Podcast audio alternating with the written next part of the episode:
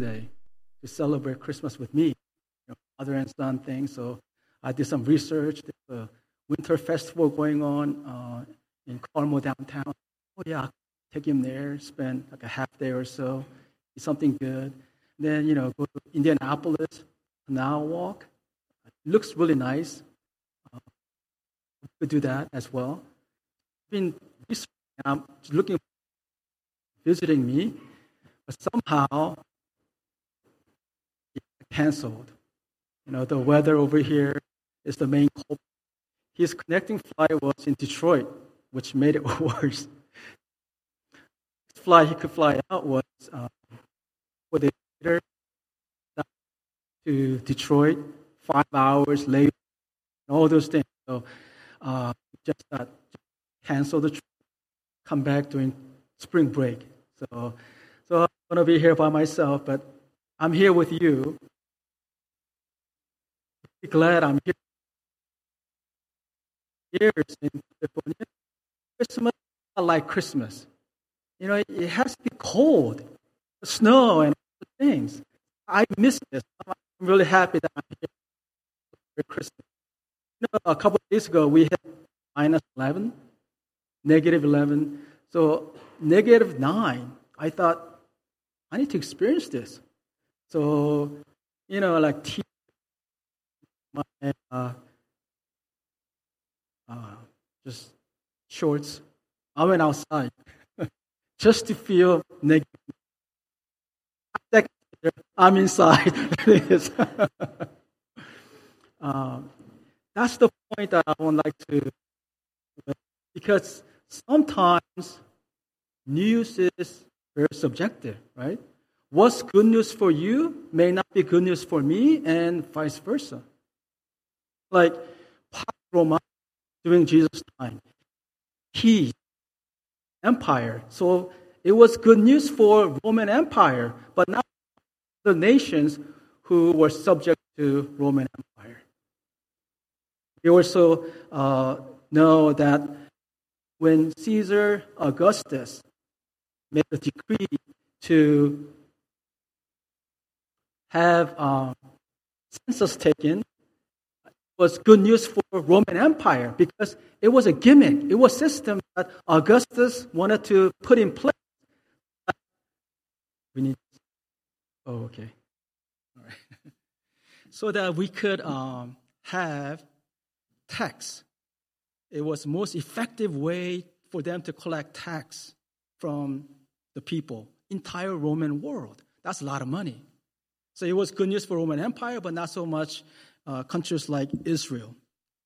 Well, today we're going to examine a passage that is promised to be good news for all people male, female, Gentiles, and Israelites, old, young, it doesn't matter. This is good news for all people. The birth of the Messiah, the Savior, Jesus Christ.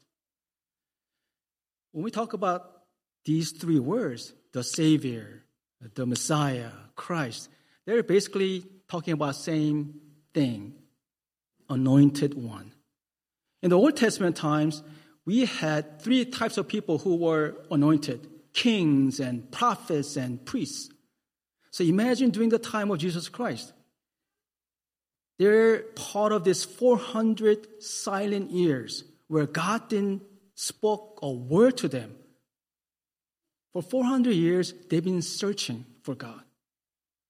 And then Roman Empire, they're now oppressing them. They don't have freedom to worship and all those things. So they've been crying out, God, send us the one the Messiah, the Savior.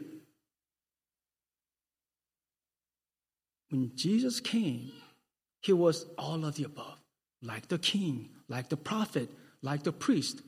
But above all, he's the one who offered eternal salvation. I have a brother in law who's very smart. Uh, of all my years, you know, professors at school, some other pastors through fellowship, some lay people. I met smart people. My brother in law is up there. We could talk about everything from politics to religion to sports to finance. I mean, relationships, I could go to him and we could have a good conversation. He was attending church for 10 years. For 10 years, no one taught him how to receive salvation. They just assumed that he was saved. So for 10 years, he has not heard a message from the pulpit about salvation. When he went to small group, when he went to Bible study, no one talked about salvation. So he just assumed, you know, a smart person, right? So he figured accepting Christ was only part of the process. You know, you have to read the Bible, attend church, you have to obey the commands, you have to do all these things, and then accepting Jesus was part of it. No one told him. In order to be saved, you just have to do one thing, and that is to accept Jesus Christ as your Lord and Savior. No one told him that. As a smart person, attending church for 10 years, no one taught him how to be saved. Only through Jesus Christ. That's it. That's it. This is the message that we have. It's a simple message. Anybody could share this. That's why Jesus came. That's why it's good news for all people. You don't have to be rich, you don't have to be famous. If you accept Jesus Christ as your Lord and Savior, you will have everlasting life. That's the message. That's the good news we have. And we need to hold on to that. Moreover, we need to make sure we share that with others around us. Let me go to today's passage Luke chapter 2, verses 8 through 16. And there were shepherds living out in the fields nearby, keeping watch over their flocks at night. An angel of the Lord appeared to them, and the glory of the Lord shone around them, and they were terrified. But the angel said to them, Do not be afraid. I bring good news that will cause great joy for all the people. Today, in the town of David, a Savior has been born to you. He is the Messiah, the Lord. This will be a sign to you. You will find the baby wrapped in cloths and lying in a manger. I mentioned this a little bit during Christmas Eve worship. The liturgical color for church during Christmas season and Easter season is purple. Purple represents sorrow and repentance. Isn't it interesting that we have purple during Christmas season? Baby wrapped in cloth. Why is this a sign? Baby lying in a manger? Why is this a sign? You know, Joseph and Mary, they came to Bethlehem for census, but at the same time, they were there to celebrate festival of tabernacle, meaning everyone's there. It's jam packed. It's not unusual that you don't have a place to stay. So having a baby at that time, yeah, it's unusual, but you know, you could put a baby in a manger, but not the cloth. What's so special about this cloth? Greek word for this, sparganao. It is like a, a band aid. Let me give you the picture. You wrap a baby like a mummy. You know, in Asian culture, we have a blanket that we wrap baby really tight because you know we want to give that feeling of uh, mother's womb so baby will feel comfortable. So we wrap the baby very tight. But this is different. This is like a long, thin, like bandage that you just wrap, wrap, wrap, wrap, wrap. When the shepherds went and saw that, that was a sign. This is the one, the Messiah. Remember when Jesus died? Joseph and Nicodemus, they wanted to have a proper burial for Jesus. So they bought incense and they wrapped Jesus in the same type of cloth. The incense is kind of like made into liquid. So every time you wrap, you put the incense to protect, to preserve. It's the same type of linen when Jesus came. keep that in mind. I mean, what is more painful? Yeah, you know, the, the pain that he had to suffer leading up to the cross and the crucifixion itself, painful, no doubt, excruciating. But what about the birth of Jesus? We don't think about that. It was painful for Jesus. He is eternal God. For him to let go of that attribute uh, and other attributes so that he could be confined into a human being, so that he will be uh, in the midst of a time and location, limited with that. That was painful. But he came so that we could have eternal life. So let's continue reading. Okay, right there. Thank you. Suddenly, a great company of the heavenly host appeared with angel, praising God and saying, Glory to God in the highest heaven, and on earth peace to those whom his favor rests. When the angels had left them and gone, on to, gone into heaven, the shepherds said to one another, Let's go to Bethlehem and see this thing that has happened, which the Lord has told us about. So they hurried off and found Mary and Joseph and the baby who was lying in the manger. Why the shepherds? So this is amazing moment for God as well. He's sending his only begotten son. Jesus volunteering to suffer. He came to die as a ransom for many. It's a moment that we should all recognize. So angels came. Why did they go to shepherds? Because they were nearby. It was convenient for them, you know, since they're nearby Bethlehem. Why the shepherds? This is the point that I want to really uh, focus on today. And hopefully, when you go home, you could talk about this with your um, family as well. So, in order to find the answer, we need to go to Nehemiah chapter 3, verse 14. The dung gate was repaired by Mark, uh, Malchijah, son of Rechab, ruler of the district of Beth Hakarim. He built it and put its doors and their bolts and bars in place. So this is a time when Nehemiah came back from Babylonian captivity and started rebuilding the wall. Well, he in the wall they had ten gates, and each gate he put different families in charge of different you know gates. Dung gate was in charge by Rechabites. and they owned the land called Beth Hakarim. It's still there today under a different name, Ramat um, Rachel.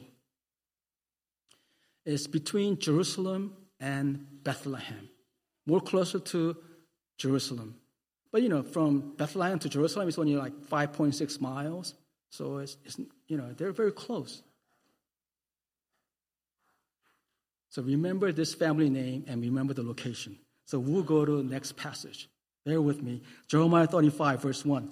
This is the word that came from Jeremiah from the Lord during the reign of Jehoiakim, son of Josiah, king of Judah. So what's happening here is everybody's rebelling against God. And God found a good family, Rechabites. But he wanted to make sure. So he tells Jeremiah, take them to a room and give them wine to drink and see what happens. Why is this special? Because they were not supposed to drink wine. Verse 2 Go to the Rechabite family and invite them to come to one of the side rooms of the house of the Lord and give them wine to drink. Same uh, chapter, verses uh, 6 and 7. But they replied, We do not drink wine because our forefather Jehonadab, son of Rechab, gave us this command Neither you nor your descendants must ever drink wine. Also, you must never build houses, sow seed, or plant vineyards. You must never have any of these things, but must always live in tents. Then you will live a long time in the land where you are nomads. So, Honadab lived about 300 years before Jeremiah. He served with King Yehu, or Jehu if you like. King Yehu and Jehonadab, they both led revival of the country, getting rid of idol worship. But then the king turned back to idol worship. And they used wine during their worship and to celebrate their gods. So, where would they get wine from? Nearby. Beth Hakarim, which stands for House of the Vineyard. That's the wine place, like Napa, Sonoma, California. So, since it's nearby Jerusalem, if king is leading this idol worship, he will get wine from that location, famous for wine, nearby. Perfect. That's when Jehonadab told his family, don't plant any seeds. Our wine cannot go to idol worshippers. So stop sowing seeds and building vineyards. In fact, don't even build houses here. Because if you live here, they know you have skill set to build wine and you will be forced to make wine. So I want you to become nomads. Give up everything and wander around. Live in tents. That's what this family has been doing for past 300 years. They didn't yield to idol worship. They kept their forefathers' commands. And then let's come back over here. During the time of Jeremiah, now God is testing them. And God found them faithful. They did not yield, they kept their faith. So this is what 2 King 24 14 says. He carried all Jerusalem into exile. That is King Nebuchadnezzar. Some, you know, not too long after Jeremiah time, actually part of Jeremiah time, Nebuchadnezzar comes to conquer southern kingdom, Judah. And he's taking everybody all the officers and fighting men and all the skilled workers and artisans, a total of 10,000, only the poorest people of the land were left. So this was Babylonian system. When they conquer a country, they would take all the important people with them and they would brainwash them to serve them, right? And if they don't have a smart people left over, then they cannot do anything. That was their system. So who got left behind? Poor people, uneducated people, unimportant people. Who are they? Shepherds. Three people they despised at this time tax collectors, prostitutes, and shepherds. Shepherds were nomads. They were not, they were left behind because they obeyed their forefather Jehonadab. This is verses 18 and 19 of the same chapter. Then Jeremiah said to the family of Rechabites, This is what the Lord Almighty, the God of Israel, says, You have obeyed the command of your forefather Jehonadab and have followed all his instructions and have done everything he ordered. That is, not worshiping idols, not giving in. Therefore, this is what the Lord Almighty, the God of Israel, says Jehonadab, son of Rechab, will never fail to have a descendant to serve me. So when they were nomads, living as shepherds, their animals were used to offer sacrifices. They kept serving the Lord in a small way, but in a faithful way. So, in this historical moment of God's plan of salvation, as He's sending His only begotten Son, He sends angels to share the good news. Where do they go? The shepherds, the Rechabites the best people who could hear the news. Not because they were poor and forgotten people and God wanted to encourage them. Maybe that's part of it. But the main reason why the angels went to the shepherds with this good news is that they deserve to hear this good news because they've been part of God's ministry for all these years, for hundreds and hundreds of years. They've been faithful. Folks, this is the life that we have to live. When we talk about holiness, we know is set apart for God. But in this definition of holiness, there is also meaning of making a choice and holding on to it. Rechabites were holy because they made a choice to obey God, to pursue God, and they held on to God for hundreds, for hundreds years. And that silent night, that holy night, who deserves to hear this good news more than anyone else in Israel? Rechabites, the shepherds. That's why angels were there. They did not hesitate. When they heard the good news, they ran. Because they wanted to see it. This is what we've been waiting for all these years. Now we get to see our Messiah, our Lord.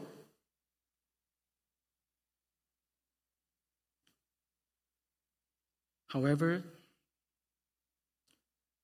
as I mentioned, sometimes what's good news for you may not be good news for me. As Christians today, much like Rabbi but in a different way, we have to wait on the Lord. That is his second coming. He already came. We're already saved. But we need to pray for the second coming. Because when that time comes, we will be made perfect. Our worship will be perfect. Our, our, our fellowship with God will be perfect. Our relationship with one another will be perfect.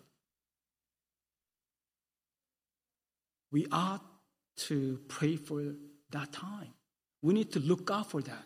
We need to look, look for signs. We need to be faithful until we see Jesus face to face, his return, the second coming. But then it's not good news for unsaved.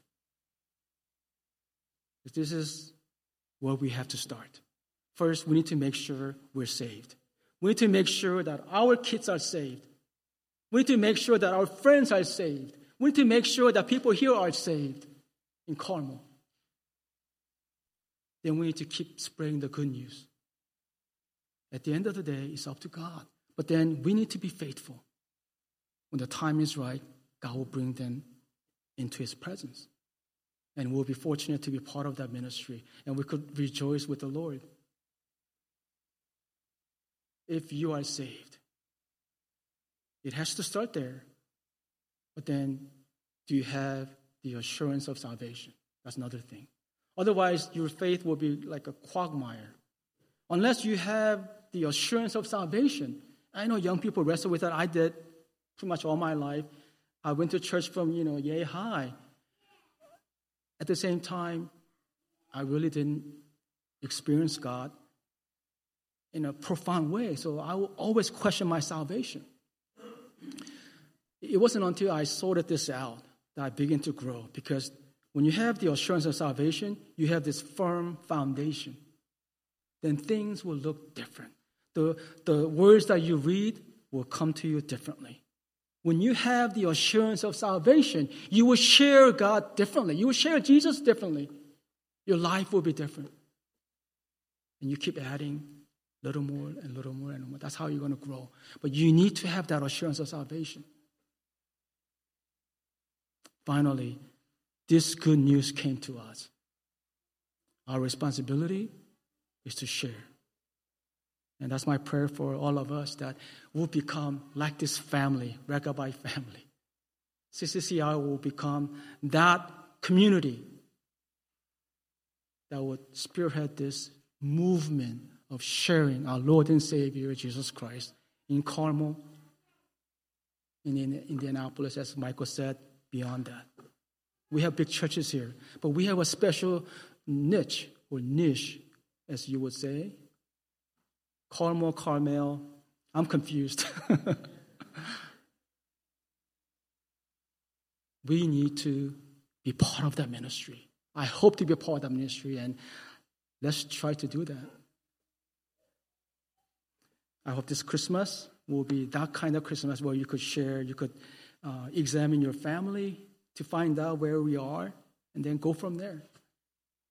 Father, thank you so much for blessing us today from praise to just seeing each other. I I'm just, just pleasantly surprised. You know, it's cold weather, slippery roads, and yet your people came to worship. Father, thank you for your provision. Thank you for inviting us to be part of this worship. And as we celebrate true Christmas with you, let us remember the love and grace that you gave us through the suffering of your Son, Jesus Christ. Help us to appreciate this grace and love. It's just too much for us to just holding on to, uh, holding that to ourselves, to harbor the blessing. So now, just encourage us, O oh Lord. Help us to share that so that you will be glorified, so that you will remember us to send more good news. In Jesus' name we pray. Amen. Let's take a moment.